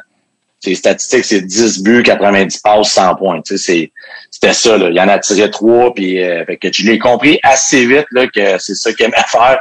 Puis il y, a quelque chose qui, a cliqué entre moi puis lui, puis euh, euh, je peux pas dire pourquoi, mais ça a cliqué, puis euh, euh, en plus de ça, ça a cliqué en dehors de la glace. On est devenus des, très, très bons amis. On allait manger sur la route. À toutes les fois qu'on était sur la route, on, on allait manger un restaurant, souvent avec notre notre autre coéquipier, Mike Knobel, qui, qui était sur notre, ligne avec, nous autres. Avec les trois, on a resté toute l'année ensemble. Puis la chimie était incroyable cette année-là. Comme tu dis, j'en ai scoré 47. Puis, euh, mais le fait que ça marche sur la glace, puis le, petit extra de que ça marche en dehors de la glace aussi, ça, ça fait que c'est encore plus le fun. Ça a été mes deux plus belles années euh, euh, dans la ligne nationale en tant que saison. La saison, c'est une chose et c'est juste une autre chose. Mais la saison régulière, des fois, tu la trouves longue, tu la trouves plate, des fois, elle est longue. Mais ceux-là, là, ça a passé super vite. Tous les matchs étaient le fun avec lui parce que tu savais, je savais que j'avais une chance de scorer toutes les games. Je savais que plus qu'une chance, j'en avoir deux, trois, quatre. Là, fait que, cette année-là, j'en scorais quasiment un à toutes les, à toutes les games. Puis l'année d'après, il était beaucoup blessé, Simon. Il, euh, pas Simon, mais il avait commencé déjà son problème de pied là, qui a finalement eu raison de lui. Puis il a joué là, vraiment pas toutes les games. Après, il a été échangé à, à Nashville. Nashville, ouais. Mais tu as quand même scoré 41 goals en 76 games. Ouais, ben écoute, euh, c'est sûr que la première la première année avec 47 goals, je te dirais que c'est ça, j'ai changé mon style de jeu un peu. Puis tu, tu joues avec un bon joueur de même, t'as pas besoin de travailler autant pour tes buts. Fait que là, le, le, Fosberg, il arrive la deuxième année, il est in and out du line-up, il joue peut-être la moitié des games, puis je me retrouve, il avait été chercher Peter Nedved pour euh, pour le mettre, mettons, le remplacer quand que Fosberg pouvait pas jouer. Fait que je me retrouve avec Nedved, qui est beaucoup différent que Fosberg, puis là, je travaille plus pour mes buts. Puis là, tu sais, je commence à pogner une petite dizaine, une dizaine de, de, une coupe de game, pas de scorer de goal. Puis là, le monde dit, bon, on le sait bien, tu scorer ses goals à cause qu'il était avec Fosberg, puis tout. Là, il est blessé, ça marche pas, puis tout. Fait que il a fallu que je trouve un autre moyen de, de scorer des buts. Puis pense que je suis devenu un meilleur joueur par la suite parce que là, je me suis prouvé à moi-même puis aux autres que j'ai pas besoin de Fosberg pour scorer des buts parce qu'il jouait quasiment pas cette année-là. Fait que j'ai scoré quand même quarantaine de 41 buts, je pense, cette année-là. Euh, sans, sans Peter Fosberg. On l'avait échangé, je pense, au début mars. Comme, comme tu dis, euh, il jouait quasiment pas là, euh, euh cette année-là. Là. Fait que ça a été vraiment une saison qui je trouvais ça plate parce que comme c'était tellement le fun de jouer avec ce joueur-là. Là, c'est, le hockey était vraiment, vraiment plaisant de jouer avec un joueur comme Fosberg. C'est de l'échange à Nashville. Dans cet échange-là, il y avait Scott Hartnell qui revenait à Philly. Je me souviens, il y avait un gros package, mais Scott Hartnell, je pense, était là-dedans, si je me trompe pas.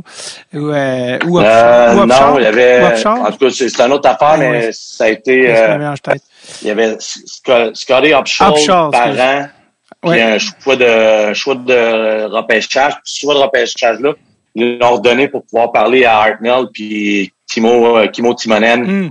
avant le 1er juillet, puis ils ont signé les deux comme agents libres. Fait que ah, c'était un genre de... Puis la, la saison de 47 goals en 72 games, c'était c'était quoi l'anecdote par rapport aux 10 games que tu as manqué cette année-là? Ouais, ça c'est l'année euh, l'année euh, des Olympiques, ça, en 2006, ouais. qui était à, à Turin. Fait que euh, c'est l'année qu'on veut pas trop trop parler de, de où qu'on a fini avec l'équipe Canada là. Mais tu sais, ça ressemblait beaucoup à l'équipe qu'on avait au euh, à World Cup que tu parlais en 2004 là. Tu sais des. Euh, mais cette année-là, la, différence, il y avait vraiment pris toutes toutes toutes les meilleures. Tu sais, il y avait pas il y avait pas eu de, développement de chimie. En tout cas, ça c'est un c'est un autre c'est une autre histoire. Puis dans un match run robin, on joue contre les, les Russes. Puis euh, je coupe au net, puis Darren euh, Kasperatis euh, ah, me fait un, hit check, mais dans les genoux. Fait que je fais une pirouette dans les airs, puis je me suis en français, c'est un en anglais, ça s'appelle un bone bruise. Je me suis j'ai le genou qui est devenu enflé au bout. Euh, fait que j'avais un gros bleu dans, dans l'os du genou, au niveau du genou. Fait que mes Olympiques ont été terminés, puis par la suite, j'ai raté 10 matchs à cause euh, à cause de ça là, euh, à cause de cette fameuse mise en échec là de, de Kasparadis euh, aux Olympiques que j'ai raté 10 matchs. que ça, comme tu dis, en tout cas, jouer avec Fosberg 10 matchs de plus, d'après moi, j'aurais probablement marqué mon mon, mon 50e. C'est la, la chose qui me qui me qui me, qui me comment je peux dire ça euh, poliment là qui me gosse qui me qui m'acharne qui me gosse un peu là ouais tu sais ça arrive pas si tu regardes les gars ça arrive une fois des ça prend tout, hein, puis scorer 50 goals. Faut que tu sois en santé. Il y a des buts, là. J'ai scoré des buts tellement chanceux cette année-là, là. Puis il faut que tu joues avec un bon joueur. Puis faut que tu sois peut-être des séquences que tu es pendant 10 games, là, t'en scores 10. Euh, euh, cette année-là, je pense j'avais trois tours du chapeau. Faut que tu scores une coupe de tours du chapeau. Puis c'est ça, tu vas pogner des, des, des, séquences de 4-5 games que tu scoreras pas, là, mais faut que tu essaies d'en éviter le plus possible. Cette année-là, je, sens, je sens que tout était là, là pour, pour le pogner 50 goals. Là. Mais ça, ça m'a. Euh, ça m'a euh, ça me l'a coûté, je pense. Puis quand tu reviens après 10 games, ben ça te prend une coupe de game, te remettre dedans. Là. Fait que euh, c'est ça, j'ai été short de, de 3 goals. Donc à la question pourquoi tu n'as pas été capable de 30 à 50 buts, la réponse est Darius Kasparidis. eh ouais, ah oui, ah oui, puis il était venu s'excuser dans le village olympique, il m'a serré la main, puis j'étais avec les docteurs, puis on l'avait on l'avait envoyé chier. Là. Il dit ah, j'ai pas fait pas exprès. Il, était c'était un, il était dirty, uh, dirty comme joueur Casper euh, moi, euh, je me souviens quand je jouais au hockey euh, secondaire, quand un gars faisait un hip check où il se penchait vraiment bas, on appelait ça un Darius. C'était comme c'était ah ça avait c'était comme son trademark là, tu sais genre de il ah était, il était petit puis il était il était quand même assez ras là Darius. Euh, ah ouais, puis il s'avait fait narcoter par un gars justement là un free, euh, on va dire gratuitement. Le gars, il avait lâché son gant, puis il avait donné un coup de poing, puis il avait fait une commotion. Puis je pense que tous les gars dans la Ligue nationale étaient contents que que ce gars-là, ce gars-là fasse ça, même s'il était, il était suspendu. Se fasse sucker punch. Euh, ouais. Les gens à Montréal s'en souviendront, mais de l'autre côté, euh, la fameuse, euh, le fameux printemps, ben, ce qui à Montréal était le printemps à lac, était pour euh, ah le printemps à lac qui a fini un moment donné, mais les Flyers vous avez continué. le printemps 2010, t'étais encore avec les Flyers à, ce moment-là, et vous aviez, t'en souviens-tu toi quand vous êtes, vous avez le Canadien, puis là à lac était the talk of the town, il était, il était ah hot, il était, puis justement Daniel Brère avait dit ouais on sait où on va tirer, puis il, c'était en haut là qu'il fallait tirer avec Alak. Euh, ça, vous l'aviez compris assez rapidement. Euh, raconte-moi un peu cette euh, fameuse Cup Run-là. T'es allé quand même en finale de la Coupe cette année-là. L'année d'après, finale de, l'Est avec Tampa aussi. Mais ouais, la fameuse Cup Run de 2010. Je sais pas si cette année-là, KJ Hamburger était tout feu, tout flamme. vous aviez Chris Pronger. Non, ça c'est en 2000. ça c'est un petit peu avant 2008-2009. qu'on avait repogné le Canadien, puis Hamburger était hot, mais ça, c'est un autre, okay, euh, trois ans avant. Génial. Ben, la, la Coupe vraiment de 2010, la Coupe Run, vous êtes rendu en finale contre, euh, contre les, les, Chicago. Chicago qui était dans leur début de dynastie. Là. Euh, T'étais sur la glace lors du fameux but de Patrick Kane, qu'on est encore en train de chercher la rondelle. Les gens se demandaient, l'arbitre qui se demande personne, lui qui lance les gants, il part en courant le goaler, mais même les gars sont polis, ils sont pas sûrs, ils regardent, je sais pas. Toi, quand t'es sur la glace, qu'est-ce qu'est-ce qui te passait par la tête quand quand lui il part en, il part en patinant en lançant ses gants? Euh, moi, je, même dans la vidéo, je regarde la vidéo encore, je me dis qu'est-ce que je fais, puis je pars à courir après, je me dis, il doit faire, tu sais, parce que c'est un joueur très talentueux, je dis, il doit faire un, euh, je sais pas, un, un jeu truqué, je sais pas, il y a le puck d'un culotte ou il veut, veut qu'on porte attention vers lui, puis tu sais, que quelqu'un, sais, il y a plein de choses qui me passaient en fraction de seconde. Je pensais que le jeu continuait parce que, tu sais, même dans les ligues de garage ou dans du jaton, du piwi, tu le vois quand la rondelle rentre dans le net. Là, personne n'a aucune idée, même les gens dans les estrades, personne, à part juste lui, avec, euh, il a pas scoré, c'est impossible. Il doit faire un, un tricky play, là, comme quand on voit au football. Il y a plein de, comme je te dis, il y a plein de choses qui me passaient euh, euh, par la tête. On est en finale de Coupe Stanley, ça se peut pas, tu sais. Fait que mais là, euh, éventuellement, il s'en va voir son gardien de but, comme tu dis, lâche chez gants, tout, puis il commence à célébrer. Même l'arbitre, il sait pas trop quoi faire, il siffle, là, il va voir, puis là, on, on voit que le puck est pogné en dessous du pad blanc dans le net. Mais tu sais, j'en ai vu des affaires de même, mais tu sais, le but avait levé, fait que le puck avait passé sur le côté du net ou avait passé vraiment dans les mèches du goal. Fait que c'est impossible, notre goaler, il, il peut pas avoir laissé rentrer ça, il, était collé sur son poteau. Mais non, elle était vraiment rentré, puis même si je suis allé voir notre gardien, j'ai dit, tu dedans? Il dit, ouais, ouais, il a scoré, il dit, il est bon le coup. Fait que on savait que c'était terminé là. Cette, cette belle cette belle run là parce que c'est un de mes plus beaux moments en, carrière à Philadelphie avec les Flyers. Là. Ça a été vraiment une run extraordinaire. Euh, on avait parti, on va dire, du, de l'histoire du hockey en venant de l'arrière 0-3 contre Boston en, en, deuxième round. On avait été gagné le match 7 à Boston. Fait que, ça, puis euh, même... les Canadiens en finale de conférence aussi, là, ça a été quelque chose aussi. Mais c'était même Inception parce que vous perdiez la série contre Boston 0-3. Vous avez remonté 3-3. Et dans la game 7, vous perdiez la game 3-0. Ouais, et ah, une bonne mémoire. Ah ouais. Qu'est-ce que ça je vais te le dire, ça arrive pas très souvent tout ça. ça arrive très rarement. Euh, même c'est se donner du. Ouais, vas-y. C'est se donner du. Euh, c'est se donner la vie dure, on va dire. Comment tu, parce que tu sais, c'est le Canadien là, le, tu sais contre contre Toronto, le Tyler Toffoli, il avait fait les, les Kings contre contre les Sharks. C'est nausée. Ouais, l'année l'année en 2014, les Kings l'ont fait contre les Sharks. Ouais. Exact, mais il faut que tu il faut que tu y crois. Tu sais, comment comment tu, tu fais pour revenir de 0-3 là? historiquement, c'est contre toi, là, c'est fini. Tu sais, comme tu peux en gagner une, tu peux en gagner deux, mais les chansons, comment vous avez fait dans la chambre? Tu sais, je sais que tu Chris Pronger qui est là, qui est un débile mental de toute catégorie confondue. Tu sais, puis Peter Laviolette, comment tu fais pour faire non, non, on va gagner, les gars? Euh, écoute, faut, faut que tu y crois. Faut que c'est pas juste euh, cinq gars qui y croient, c'est toute l'équipe, c'est les entraîneurs, c'est même le gars qui aiguise tes patins, c'est le, soigneur, c'est les, les, le chauffeur d'autobus, c'est toute, toute la gang, faut qu'il y croit. Et tu peux pas en avoir un qui y croit pas parce que ça ça va, ça va déteindre ailleurs. Fait que on, y croyait. oui, on était 0-3, mais pense qu'on avait perdu les deux premiers matchs, un en prolongation, un par un but, l'autre en prolongation. Euh, on se disait que c'était possible. Ça, oui, c'est 3-0, mais ça pourrait être 2-1 pour nous autres dans la série. Fait qu'on avait regardé ça de même, puis ça dit, regarde, le quatrième est à maison, on sait qu'on est bon à maison. On commence avec ce match-là, puis on verra par la suite. Ce sera le prochain, ce sera à Boston, le cinquième. Puis on y allait vraiment un match à la fois. C'était un match à la fois, puis on, on, croyait à nos chances, c'est ce qu'on a fait. Même le match numéro 4, on l'a gagné en prolongation. Fait que ça avait été, euh, ça avait pas été facile. On savait que Boston euh, voulait finir ça assez rapidement, mais que probablement qu'elle allait pousser, mais pas trop tant que ça, parce que tu mènes 3-0, tu veux pas te blesser, tu sais que si tu le perds, ben, c'est pas grave, t'as encore trois autres chances là, pour éliminer l'équipe. Fait que euh, on avait pris avantage à ça, même si on avait gagné en prolongation. Je, je pense que tu aurais aimé plus gagner la Coupe en 2010, c'est parce que tu étais, encore dans ton prime, tu jouais beaucoup, tout ça. Mais au moins, tu as eu la chance que, par exemple, un, un Shea Weber aura peut-être jamais, ou en tout cas que d'autres plein d'autres excellents joueurs ont jamais de gagner la coupe à LA 2012.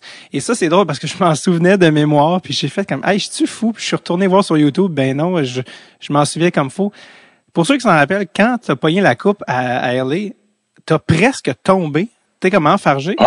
Puis j'ai fait, mais non, le commentateur fait wow, tu sais comme on dirait que tu vas l'échapper. Qu'est-ce qui s'est passé quand tu as pris la coupe que tu as failli sacrer le camp? Ouais, ben euh, écoute, le, un, en tant que joueur de hockey, tu n'as aucune idée comment que ça pèse la coupe cette année. Euh, t'es pas supposé y avoir touché, t'es pas supposé l'avoir pesé. Fait que la première fois que tu lève, c'est la première fois que tu lève de ta vie. Puis si tu regardes maintenant, les gars, ça se passe la coupe, mais il descend en bas, puis après ça, il lève. Puis moi, j'étais le troisième, tu sais, le, ça, ça a été vraiment de, la classe des, des capitaines puis de l'organisation. Euh, c'était le capitaine qui a levé en premier, après ça, il l'avait donné à Willie Mitchell, qui ça faisait, je pense, 14 ans qu'il était dans la ligue. Puis après ça, ils sont allés du plus, on va dire, euh, à l'autre après, qui était moi, que ça faisait, je pense, peut-être 13, 14 ans, j'étais dans la ligue, puis il savait que ça faisait longtemps que j'avais passé proche une couple de fois, mais fait que je suis le troisième avant, fait qu'il m'a donné d'un airs à bout de mes bras. Fait que là, je suis OK, ouais, elle est pesante. Puis il y avait un gars avec une caméra qui était en avant de moi avec des fils tout. Fait que j'ai pas vraiment porté attention. J'ai piqué du nez, j'ai pogné le fil. Puis là, la, seule chose, quand j'ai dit puis là, est pesante, j'ai dit là, faut pas que t'échappes ça. Là, faut pas t'échapper ça. Fait que j'ai redonné un coup par haut, été capable de la, récupérer, mais j'ai vraiment fait un tour pic avec mes patins. J'ai vraiment fait euh, je l'ai échappé belle, comme on dit, mais écoute, c'est, comme je te dis, elle, est plus pesante qu'on, en plus de ça, comme je te dis, c'est assez pesant comme, comme trophée aussi. 35 livres, je pense. Euh, ah, c'est pesant, c'est pesant. J'ai euh, David Savard qui reste ici au Lac Beauport, a fait son, son parti de Coupe Stanley ici, puis m'avait invité à retourner prendre des photos avec les, les enfants à nouvel âge. Tu sais, ils ont pris une photo, il y avait deux ans, cinq ans, puis qu'on fait une nouvelle photo, puis je l'ai relevé avec, puis si c'est pesant, c'est qu'il me disait aussi, c'est pesant. Euh, au bout de la journée, de la lever euh, centaines de fois, t'es es fatigué. Ce qui est le fun, c'est que toi, tu as le droit de la toucher maintenant. Là, tu peux ton, ouais. ton nom est dessus. Ouais. Fait que ouais. j'ai prendre une photo, toucher, prendre des photos avec la, la, famille, les, les gars qui checkent la Coupe cette année. Si ton nom est dessus, tu peux la prendre puis prendre des photos avec, euh, puis toucher. Tandis que les autres peuvent prendre une photo avec, mais peuvent pas la ben, ils peuvent toucher, on va dire, là dessus, mais ils peuvent pas la, la, lever à bout de bras. Ah, je l'ai croisé, moi, j'étais allé à Mathieu Joseph euh, m'a invité à son party à Champlain. Fait que j'ai, je l'ai vu là, puis euh, c'est ça que PO, son frère, me disait, là, pendant que je disais de rester très loin de la coupe. pour pas, il me disait, il disait les, gars, il faut que ton nom soit dessus pour la prendre. Fait que toi, je sais que ton gars joue au hockey, t'es encore assez jeune, mais est-ce que tu as dit à ton gars de pas y toucher ou tu as dit à ton gars, non, on va prendre une photo, euh, va y toucher? Non, ça, euh, à cet âge-là, c'est correct. Euh, tu sais, même moi, je pense que lorsque j'étais jeune, on avait été au, au Temple de la Renommée, prendre une photo avec la Coupe année. Puis, tu sais, ça arrivait des fois qu'il venait au tournoi, puis oui, puis tu sais, j'avais pris une photo avec, puis tu sais, juste mettre la main dessus. C'est vraiment plus lorsque tu es dans, dans la ligne nationale. Euh, peut-être les mêmes lignes américaines, tu, tu, tiens loin de ça. Là, tu, tu regardes de loin, pas de trouble. Tu sais, euh, c'est déjà arrivé, j'étais allé à un parti de Coupe cette année qu'un de mes chums l'avait gagné, puis mais euh, dont Justin Williams m'avait invité à mm. son parti, puis on avait sorti avec la coupe toute, puis moi je me tenais loin de la coupe cette année. Je portais mon chum, j'étais bien content pour lui, mais euh, c'est ça.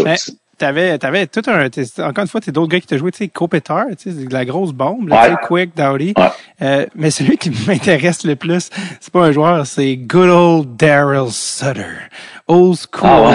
Ah lui, euh, lui, son c'est-tu vrai qu'il chuchote dans, dans, dans, quand il jase pour que tout le monde l'écoute, qu'il parle, il parle vraiment pas fort dans le vestiaire, puis les gars, c'est pour forcer les gars à écouter comme un vieux truc de prof. Parle-moi un peu de lui, son style.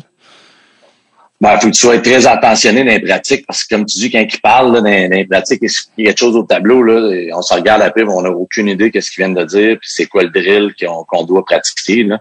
Euh, c'est sûr, à longue, c'est pas mal tout le temps les, mêmes exercices avec avec Daryl, fait qu'on était capable de, de catcher assez vite. Mais euh, et, c'est un, un ancien joueur de hockey, euh, un vieux de la vieille, comme qu'on dit, euh, motivateur avant un game. Avant un game, là, il nécessaire avec nous autres dans dans la chambre, il s'assisait puis il se préparait comme un joueur de hockey. Là, puis il, se pompait, puis il était assis, puis il se tapait le chest, puis les cuisses, puis let's go, puis let's go boys, puis euh, c'était ça. C'était, c'était, c'était, il était spécial comme entraîneur, mais écoute, euh, on avait besoin de ça, je pense, à Los Angeles, parce qu'en début de saison, c'était euh, Terry Murray qui était notre, notre entraîneur, puis euh, tu sais qu'on avait une super de bonne équipe. C'était la même équipe avec laquelle qu'on a gagné, sauf qu'il avait échangé euh, John. Euh, euh, c'est quoi son premier nom? Que Johnson l'avait échangé à. Hein? Jack, Johnson contre Jack Johnson, Jeff Carter. Qui est un très très bon défenseur contre Jeff Carter. Fait que c'est l'échange qui avait été fait durant la saison, mais euh, Terry Murray était était trop gentil, était trop soft, trop gentil. Euh, les gars avaient pas de respect pour lui. Les gars faisaient qu'est-ce qu'ils voulaient. sais, on avait besoin d'un gars qui, avec la pogne, nous remette à notre place. Puis c'est exactement ça qu'il a fait. Puis euh, on connaît la suite, on a gagné la Coupe Stanley. Puis non, moi je suis parti par la suite en 2013.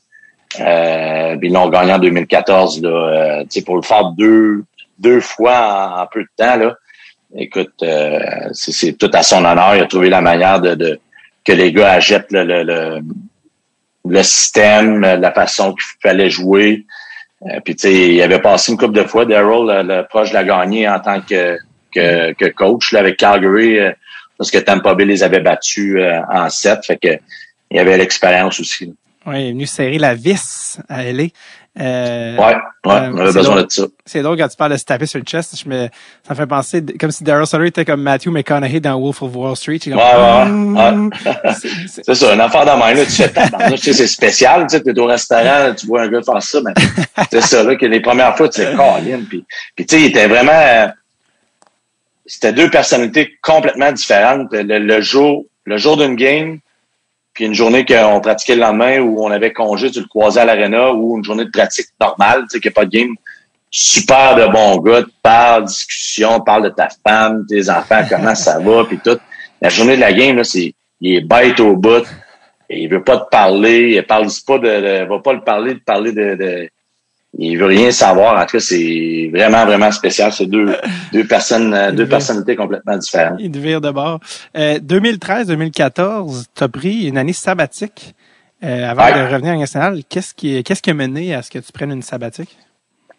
Euh, écoute, il y avait, j'étais, l'année 2013, j'avais été, c'est l'année du fameux lockout qu'on n'avait pas joué le début de l'année. On avait commencé la, la, saison au mois de janvier. J'étais encore avec les Kings de Los Angeles. Puis euh, j'avais été, j'étais allé finir la saison avec les Fires de Philadelphie. Fait que euh, je suis retourné à Philadelphie. Puis j'avais, euh, j'ai dit c'est, là que je veux finir ma carrière, c'est là que je veux, je veux continuer à jouer au hockey. Puis tu sais, le fameux cap salarial était un problème. Puis l'organisation m'avait dit qu'il était prêt à me signer, mais euh, qu'il fallait qu'il fasse de la place sur le cap salarial. Fait que moi, j'avais dit à mon agent, je veux, je veux pas aller jouer ailleurs, c'est Philadelphie ou pas pantoute. Fait que, fait que toute, toute l'année, tout l'été, euh, euh, parlais à aucune autre équipe, j'étais agent libre, tu sais, je parlais à aucune autre équipe, je veux rester à Philadelphie. Fait que c'est, je mets toutes mes yeux dans le même panier, dans le fond, tu sais, je j'ai aucun plan B. Puis euh, juste avant le camp d'entraînement, ben, les Flyers m'annoncent que ils n'ont pas été capables de faire les échanges qui, qui voulaient faire, qui sont pognés avec tel tel joueur, puis ils peuvent pas me signer. Fait que je me retrouve un peu bredouille. J'appelle mon agent, j'appelle mon agent parce que j'avais une bonne relation avec les Flyers. J'appelle mon agent puis je dis regarde, ça marche pas avec les Flyers, trouve-moi quelque chose d'autre ailleurs, on va aller ailleurs. Fait que, mais là, toutes les équipes sont pas mal, euh, sont pas mal full line-up, les, les, signatures sont faites toutes. Fait que là, les, les, les choses qui arrivent sur la table, c'est des, des charges. Viens au camp d'entraînement, puis on va te signer après. Mais là, tu vas au camp d'entraînement, t'as pas de garantie. Euh, j'étais un gars, ça fait 14 ans qu'il est dans la ligue, euh, ça te tente pas de faire ça, là, fait que j'étais pas prêt à, à, faire ça. Fait que j'ai dit, garde, je vais rester la maison, je vais m'entraîner avec les remparts, je, vais me mettre en forme, puis ça ira au temps des fêtes, ou peut-être, tu sais, je vais prendre une chance. Il y a beaucoup de gars qui font ça. Moi, de septembre, pénurie de blessures, un gros joueur se blesse, ben là, t'appelles, puis ils n'ont pas le choix, puis ils viennent me chercher, mais c'est pas arrivé cette année-là. Il n'y a eu aucune pénurie de blessures, fait que je me suis ramassé avec euh, pas grand-chose, puis j'ai eu un appel au mois de décembre avec, euh, avec les Canucks de Vancouver, puis c'est John, John Tortorella qui était l'entraîneur, fait que ça me ça me tentait un petit peu moins. Puis il voulait que j'ai un, un, bon mois d'un mineur, me remettre en forme avant de venir jouer avec le groupe là, puis que ça me tentait pas. Puis c'est durant le temps des fêtes, puis j'ai décidé, regarde, on tourne la page, euh, je vais guérir mes bobos. Tu sais, j'ai été un gars qui a, eu pas mal de blessures, beaucoup de commotions aussi. Fait que j'ai dit, prendre une année sabbatique, puis on va revenir en force l'année l'année l'année l'année d'après. Puis euh, c'est un petit peu ce qui est arrivé. J'ai eu une autre chance avec les, les Bruins de Boston, puis c'est le même ça s'est terminé par la suite. C'est-tu c'est-tu cette année-là, euh, l'année sabbatique ou l'année d'après, que ton père est décédé? C'est non, l'année sabbatique, c'est c'est mon père est décédé l'année que j'étais avec les Bruins de Boston. Ok, c'est ça. Est-ce que c'est ça qui est comme... ça, ça tu comme mené à ta retraite ou ça ouais. carrément? Oui, oui, oui, ben pas, pas juste ça, là, parce que il y avait d'autres choses, mais moi, mon but, c'était de, de, de pas faire l'année sabbatique que j'ai faite, j'ai dit ça peut pas terminer de même. J'ai, j'ai tout, tout fait, je vais tout, tout faire, puis là, j'étais prêt à faire n'importe quoi, tu sais.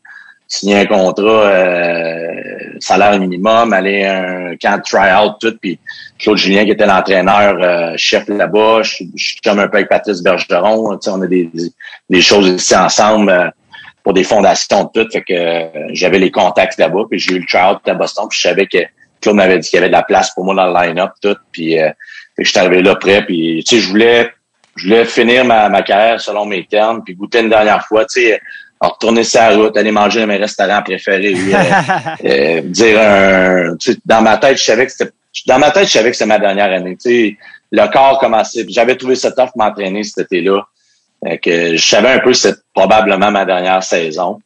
Puis euh, sans, sans m'en attendre, au mois de novembre, euh, début décembre, euh, on a découvert que mon père avait un cancer qui était pas guérissable. Puis euh, c'est là que j'avais demandé aux Bruins. On, on, on, savait qu'il restait peut-être un mois, deux mois, trois mois. Puis moi, c'était clair et net. Puis tu sais, mon père, il tout le temps, il a tout le temps suivi ma carrière. Il venait à tous les mois, venait de passer une semaine chez nous.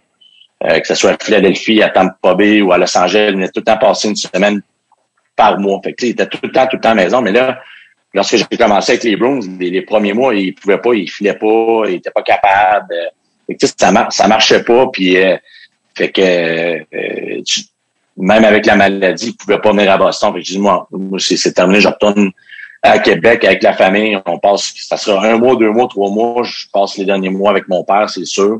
Puis les Bruins avaient été super corrects avec moi. On se prend le temps qu'il faut, il n'y a aucun problème tout. Fait que euh, puis là, par la suite, après le décès, euh, il est mort dans le temps des fêtes. Fait que, ça a été, ça a été rapide, ça a été un mois. Mais euh, c'est sûr, le, le, goût du hockey était plus là, euh, ça me tentait plus tout. Puis elle parlait avec mon agent, ma famille, tout.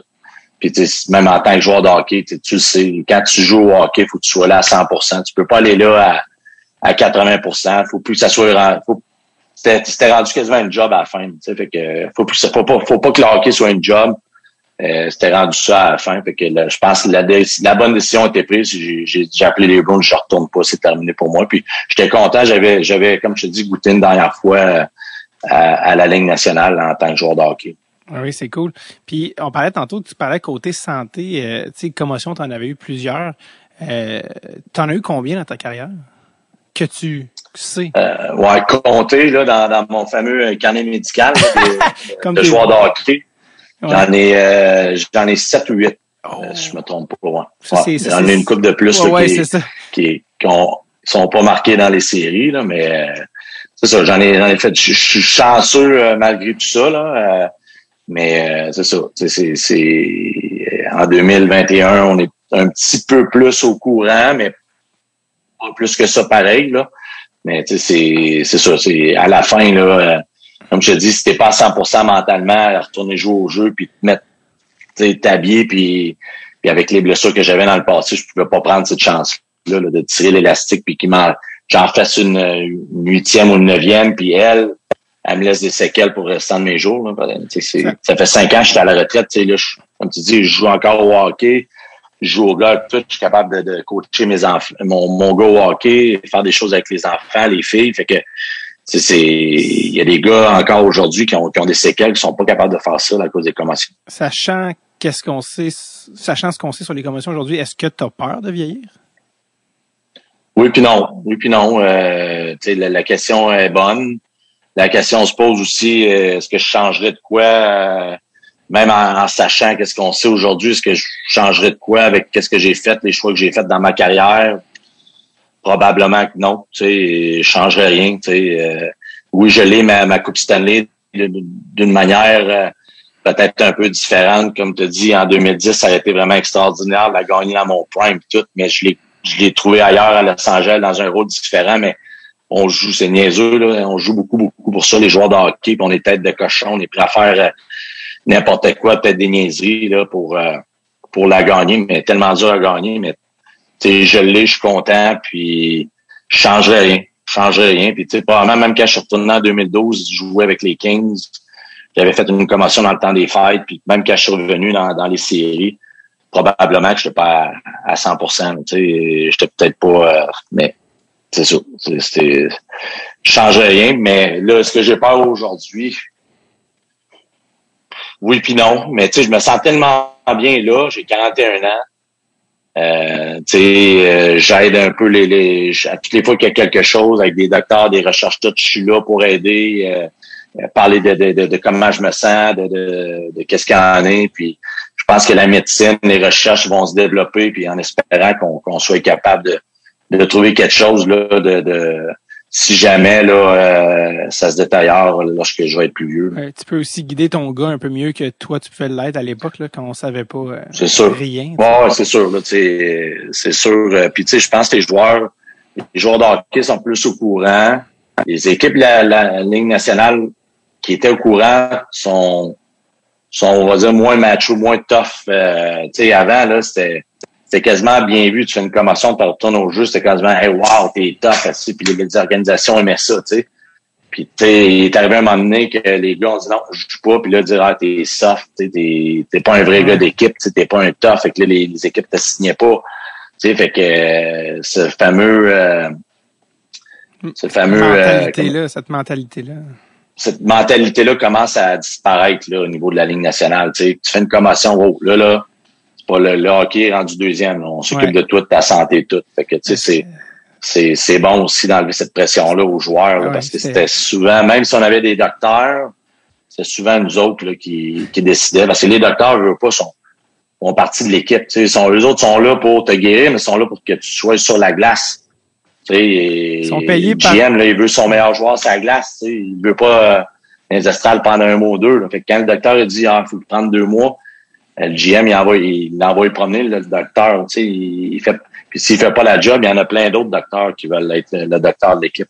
Parce que le docteur, il est payé par les Flyers, mais il, il, mais il, il, t'analyse toi. il est employé. Il est en complet conflit d'intérêt quand tu y penses. Tu sais. Ah, il est complètement employé des Flyers. Là. Il, eh, on se rappelle. Je te dirais même, oui, il est payé par les Flyers, mais je pense qu'il paye les Flyers aussi pour être docteur. Tu sais, c'est, en plus. C'est pas... Euh, ouais, ouais, parce qu'il y a une affaire là que et là, il peut utiliser le nom qui est le docteur des Flyers de Philadelphie, l'hôpital, tout. Fait que, c'est, c'est un, c'est un gros morceau pour eux autres. Là. Si ça marche pas comme relation, t'es out, puis il y en a plein d'autres qui vont vouloir être le docteur des Flyers si tu dis pas les, les mots que, que le GM veut entendre lorsque s'il apprend que ton, ton, ton joueur étoile, ben, il est out pendant trois mois. Tu sais. ouais, ouais, complètement. On se rappellera, euh, tu étais là, même quand Yann Laperrière euh, il, a, il, a, littéralement mangé une rondelle en pleine poire. Écoute, je pense à bon déjà son nez était déjà pas parfait là, mais je veux dire, euh, écoute, ça l'a pas aidé. non, c'est ça. Écoute, il est revenu dans les séries puis il l'a dit après, tu sais C'est sûr que tu mens là sur le, le, feu, dans le feu de l'action, tu veux revenir, tu te dis je pourrais plus jamais revenir en finale, tu sais, puis aujourd'hui après ça il, a jamais rejoué, tu sais, il, a été euh, retraité à cause de ça, mais tu fais, tu sais, le feu de l'action, tu, travailles toute ta vie pour ça, c'est sûr que tu es là-dedans. Euh, avant de te laisser aller, euh, Simon, quand tu te couches le soir, est-ce que tu rêves, secrètement ou pas, euh, à un retrait de ton chandail à Philadelphie? C'est quelque chose auquel tu te dis, ah, ça serait cool, mais en même temps, je sais pas. Ouais. Ben, tu sais, je suis beaucoup en contact encore avec l'organisation. J'ai des amis là-bas, puis tout. Puis, le, le, premier step, c'est le, le, fameux Hall of Fame des Flyers, là, qui, euh, qui doit être euh, la, première étape. Puis par la suite, on peut parler de, de, de, de chandail retiré. Ça, ça serait vraiment la, la crème sur, sur, le Sunday, comme qu'on dit. Mais le Hall of Fame fait partie des, des, Bobby Clark, des Bill Barber, des Rick Lindros, des John Leclerc, euh, Rod Brain-Amour, euh, voyons, Bernard Parent, ces, ces gars-là, Monsieur Snyder, le propriétaire de l'équipe, ça serait vraiment extraordinaire. Puis euh, je me croise les doigts. Écoute, euh, si le hockey peut recommencer comme du monde, je vais avoir une chance. Je sais qu'il y en a chaque année. Je pense qu'il y a des votes. Je pense que mon nom commence à, s'en venir là-dedans. Mais écoute, quand je vais recevoir l'appel, je vais être bien content. Mais euh, c'est sûr, ça serait vraiment extraordinaire. écoute, je pour le Hall of Fame des Flyers, je suis pas inquiet. Ça serait la cerise sur la crème sur le Sunday. Ouais. Euh, bon. Euh, en plus, j'allais dire, tu sais, as eu une tellement une belle carrière. Ce qui m'a popé juste avant qu'on commence le podcast, je fais, hey, tu te rappelles-tu ou te souviens-tu que t'es name droppé dans un des films Les Boys? Ben, oui, tu fais un caméo. Dans, oui, tu fais un caméo dans Les Boys 4, mais c'est dans Les Boys 1 ou 2 ou, ou 3 quand ils font leur pool, puis là, il dit il, convainc un gars de prendre Lyle au the line. Puis les gars disent ben voyons non, il est fini, il joue même plus. Puis là, il dit c'est juste Tiggy parce qu'il veut que tu prennes the line pour que lui prenne Simon Gagné. Puis là, Marcel, ou je pense que c'est Marcel parce que tu sais, faire de sélectionner the line, ils sont comme ah, voyons donc. Puis là Tiggy, fais ta sélection. Ouais, j'hésite.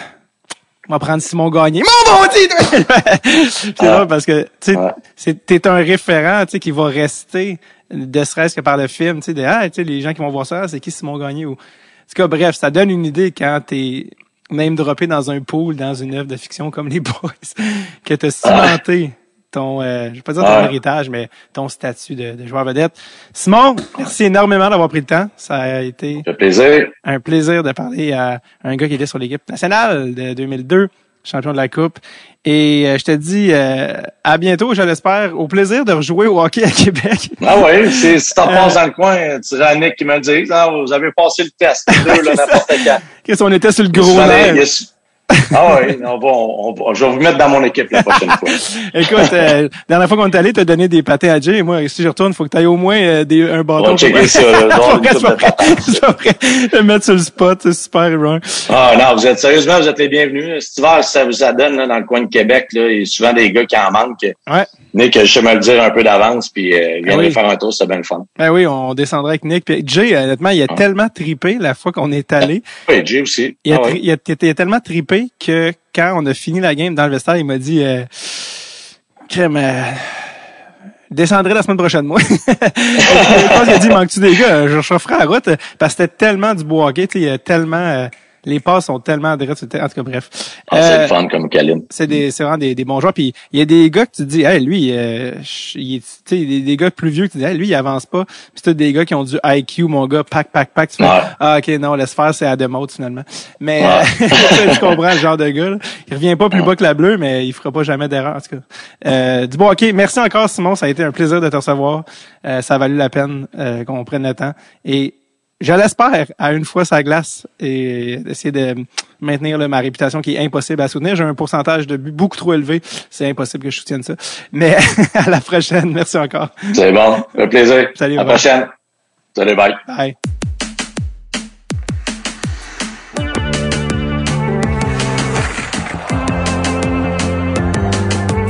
Merci à Simon, aucun Garfunkel d'impliqué, mais Simon Gagné d'être passé au podcast. Ça faisait longtemps que j'avais hâte de le recevoir. J'espère un jour avoir la chance de rejouer au hockey dans, cette, dans sa ligue qui est absolument sublime. Et encore mieux si c'est avec Jay.